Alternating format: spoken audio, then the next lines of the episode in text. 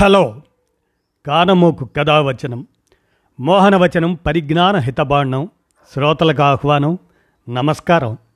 చదవతగునెవరు రాసిన తదుపరి చదివిన వెంటనే మరువక పలువురికి వినిపింపబూనిన అది ఏ పరిజ్ఞాన హితబాండమవు మహిళ మోహనవచనమై విరాజిల్లు. పరిజ్ఞాన హితబాండం లక్ష్యం ప్రతివారీ సమాచార హక్కు ఆస్ఫూర్తితోనే ఇప్పుడు. ఈనాడు సౌజన్య జ్ఞానాంశాన్ని మీ కానమోకు కథావచనం శ్రోతలకు మీ కానమోకు స్వరంలో ఇప్పుడు గుడ్డు ముందా కోడి ముందా అనేటువంటి అంశాన్ని మీ కానమోకు స్వరంలో మీ కానమోకు కథావచనం శ్రోతలకు వినిపిస్తాను. వినండి. గుడ్డు ముందా కోడి ముందా ఇక వినండి. గుడ్డు నుంచి కోడి పిల్ల పుట్టిందా? కోడి నుంచి గుడ్డు వచ్చిందా? ఏది ముందు? మొదటి నుంచి ఆసక్తి గొలుపుతున్న ప్రశ్నే. కోడి లేకపోతే గుడ్డు ఎలా వస్తుంది? గుడ్డు లేకపోతే కోడి ఎలా పుడుతుంది? నిజంగా ఇది విచిత్రమైన ప్రశ్నే. దీనికి సమాధానం చెప్పటం మనకు కష్టమే కానీ జీవశాస్త్రవేత్తలకు సులువే. కాకపోతే ఎలాంటి గుడ్డు అనే దాన్ని బట్టి దీనికి సమాధానం ఆధారపడి ఉంటుంది. గుడ్డే ముందు చాలామంది జీవశాస్త్రవేత్తలు ముక్తకంఠంతో చెప్పే మాట ఇదే.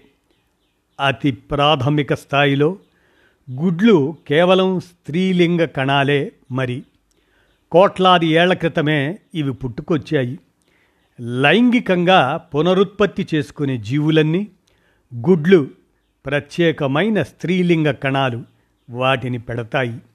అయితే ఈ లింగభేదం ఎప్పుడు ఏర్పడింది అన్నది ఖచ్చితంగా తెలియదు. సుమారు రెండు వందల కోట్ల ఏళ్ళ క్రితం ఇది ఏర్పడి ఉండొచ్చునని భావిస్తున్నారు. అంత క్రితం కాకపోయినా ఖచ్చితంగా వంద కోట్ల ఏళ్ళ క్రితమైనా ఏర్పడి ఉండొచ్చు.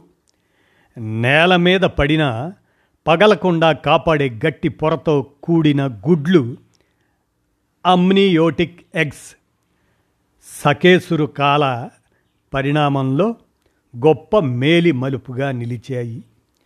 నేటి నుంచి వీటి నుంచి మరి అదే నిజంగా ఆలోచిస్తే నీటి నుంచి చాలా చాలా దూరం సకేసురు కాలు విస్తరించటానికి ఇవి అవకాశం కల్పించాయి. పోషకాలతో నిండిన పచ్చ సొనతో గట్టి పెంకుగల గుడ్లు ఏర్పడడానికి ముందు సకేసురుకాలు పునరుత్పత్తి కోసం నీటి వనరుల మీదే ఆధారపడుతుండేవి. ఇప్పటికీ చాలా ఉభయచరాలు జిగురుగా ఉండే తమ గుడ్లు తేమగా ఉండటానికి నీటిని వాడుకోవటమే దీనికి నిదర్శనం. జురాసిక్ మధ్య చివరి కాలం వరకు అంటే సుమారు పదహారు కోట్ల యాభై లక్షల సంవత్సరాల నుంచి పదిహేను కోట్ల సంవత్సరాల క్రితం దాకా నిజమైన పక్షుల జాడ లేదని శిలాజాల వివరాలు చెబుతున్నాయి. అయితే పెంకుతో కూడిన గుడ్లు అంతకన్నా ముందే సుమారు ముప్పై రెండు కోట్ల యాభై లక్షల సంవత్సరాల క్రితమే ఏర్పడి ఉండొచ్చునని శాస్త్రవేత్తలు భావిస్తున్నారు. అంటే పిల్లకన్నా ముందే గుడ్డు పుట్టుకొచ్చిందన్నమాట మొట్టమొదటి గుడ్లు మెత్తగా సాగేలా చర్మంలాగా ఉండి ఉండొచ్చు. ఇప్పుడు పాములు బల్లులు వంటి సరీసృపాలు పెట్టే గుడ్ల మాదిరిగా అన్నమాట. అనంతరమే పెంకు ఏర్పడింది. మరి కార్బోనిఫెరస్ ఫర్మియన్ ట్రయానిక్ యుగాల్లో నేల మీద నివసించే చాలా సకేసురకాలు సకేసూరకాలు ఆమ్నియోటిక్ గుడ్లు పెడుతుండేవి. వీటిల్లో ప్రధానమైనవి బాగా తెలిసినవి డైనోసార్లే. సుమారు ఇరవై కోట్ల ఏళ్ళ క్రితం డైనోసార్లు పెట్టిన గుడ్ల మీద శాస్త్రవేత్తలు పెద్ద అధ్యయనమే నిర్వహించారు. వీటి పైపొర చాలా పలుచగా కేవలం వంద మైక్రాన్ల మందంతోనే అంటే వెంట్రుకంతా ఉన్నట్లు గుర్తించారు. అయితే ఆకారాన్ని బట్టి తొలి డైనోసార్ల గుడ్లు అరటి తొక్క మాదిరిగా మృదువుగా కాకుండా పింగాణిలా గట్టిగా ఉండి ఉండవచ్చునని భావిస్తున్నారు.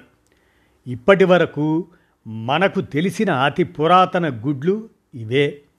వీటి పెంకు చాలా పలుచగా ఉండటం వలనే తొలి గుడ్ల శిలాజాలు దొరకలేదని అనుకుంటున్నారు. గుడ్లు నేల మీద ఉంటే మట్టిలోని ఆమ్ల ప్రభావంతో నెమ్మదిగా పెంకు కరుగుతూ వస్తుంది. అందువల్ల ఎక్కువ కాలం ఉండదు. తొలి డైనోసార్లు గుడ్లు మృదువైన పొరతో కూడుకొని ఉండేవన్నది మరో భావన. శిలాజాలుగా మారకపోవడానికి ఇదొక కారణం కావచ్చునని ఇరవై ఇరవైలో నిర్వహించిన ఒక అధ్యయనం చెబుతుంది. మరి జీవుల పరిణామక్రమాన్ని బట్టి చూస్తే పిల్లకన్నా గుడ్డే ముందు అని స్పష్టమవుతుంది. కానీ ఆధునిక కోళ్ళ విషయానికి వస్తే కథంతా మారిపోతుంది. డైనోసార్ల అనంతరం చాలా కాలం తర్వాతే కోళ్ళు పుట్టుకొచ్చాయి. ఇవి మనుషులు పెంచుకోవటంతోనే వృద్ధి చెందుతూ వచ్చాయి. భారత్తో పాటు దక్షిణాసియా దేశాల్లో నివసించిన మానవులు తొలిసారి కోళ్ళను పెంచుకున్నారని తాజా పరిశోధన ఒకటి పేర్కొంటుంది. తక్కువ ఉద్రిక్త స్వభావం గల అడవి పక్షులను మనిషి ఎంచుకొని అవి గుడ్లు పెట్టి పొదిగేలా ప్రోత్సహించడంతో ఇవి వృద్ధి చెందాయి. ఈ ప్రక్రియ పదివేల ఏళ్ళ క్రితం వేరువేరుగా చాలా ప్రాంతాల్లో మొదలై ఉండవచ్చునన్నది ఒక భావన. ప్రస్తుతం మనం పెంచుకుంటున్న కోళ్ళ పూర్వీకులైన red jungle fowl Gallus gallus అని అంటాం వాటినే. అలాంటి అడవి పక్షులు దక్షిణాసియా అడవుల్లో ఇప్పటికీ జీవించి ఉన్నాయి. మనుషులు వీటిని మచ్చిక చేసుకొని పెంపుడు పక్షులుగా మార్చుకొని ప్రపంచమంతా వ్యాప్తి చేశారు. రెడ్ జంగిల్ ఫౌల్ పక్షులు ఇతర పక్షులతో సంపర్కం చెందటం వల్ల క్రమంగా వాటి జన్యుక్రమం మారిపోతూ వచ్చింది. క్రమంగా వీటి నుంచి కొత్త ఉపజాతి గ్యాలస్ గ్యాలస్ డొమిస్టికస్ పుట్టుకొచ్చింది. ప్రస్తుతం మనం పెంచుకుంటున్న కోళ్ళు ఇవే. అయితే ఈ మార్పు ఎప్పుడు జరిగిందని చెప్పటం కష్టం. రెండు జంగిల్ ఫౌల్ పక్షి జాతుల సంపర్కం చెందే క్రమంలో కొత్త జన్యుక్రమంతో కూడిన కోళ్ళ జాతి పుట్టుకొచ్చి ఉండవచ్చు. ఆధునిక కోళ్ళ చివరి పూర్వజాతి దీనికి సంబంధించిందే. ఇది జనక జాతుల నుంచి పూర్తిగా విభిన్నమైన జాతి ఏర్పడడానికి అవసరమైన జన్యు మార్పులు గల పిండంతో కూడిన గుడ్డు పెట్టి ఉండొచ్చు. ఇది మొదట్లో పరిపక్వ దశకు చేరుకొని ఉండకపోవచ్చు. అనంతరం యుక్త వయసుకు చేరుకున్నాక మొట్టమొదటి పూర్తి స్థాయి గుడ్డును పెట్టి ఉండవచ్చు. ఇదే మొట్టమొదటి కోడి గుడ్డు కావచ్చు. దీన్ని కోడి పొదగటం దానిలోంచి పిల్లలు రావటం పెరగటం విస్తరించటం అంతా వేరే కథ. దీని ప్రకారం ప్రస్తుతం మన ముంగిట్లో తిరుగాడే కోళ్ళ విషయంలో కోడే ముందు పుట్టుకొచ్చిందని చెప్పుకోవచ్చు. ఆ తర్వాతే గుడ్డు కథ మొదలైంది. కోడిగుడ్డు పెంకు చాలా వరకు కాల్షియం కార్బొనేట్తోనే ఏర్పడుతుంది. ఇందుకు అవసరమైన కాల్షియం కోళ్ళకు ఆహారం నుంచే లభిస్తుంది. కాల్షియం పెంకుగా మారడానికి ముందు కాల్షియం కార్బొనేట్ స్ఫటికాలుగా పోగుపడాల్సి ఉంటుంది. ఈ ప్రక్రియకు కొన్ని ప్రోటీన్లు అవసరం. వీటిలో ఒకటి ఓవో క్లీడిన్ సెవెంటీన్ దాన్నే ఓసి సెవెంటీన్ అలాగనే ప్రోటీన్. ఇది కేవలం కోళ్ళ అండాశయాల్లోనే ఉంటుంది. గుడ్డు కన్నా కోడే ముందు పుట్టుకొచ్చిందనే వాదనకు ఇది దారితీస్తుంది.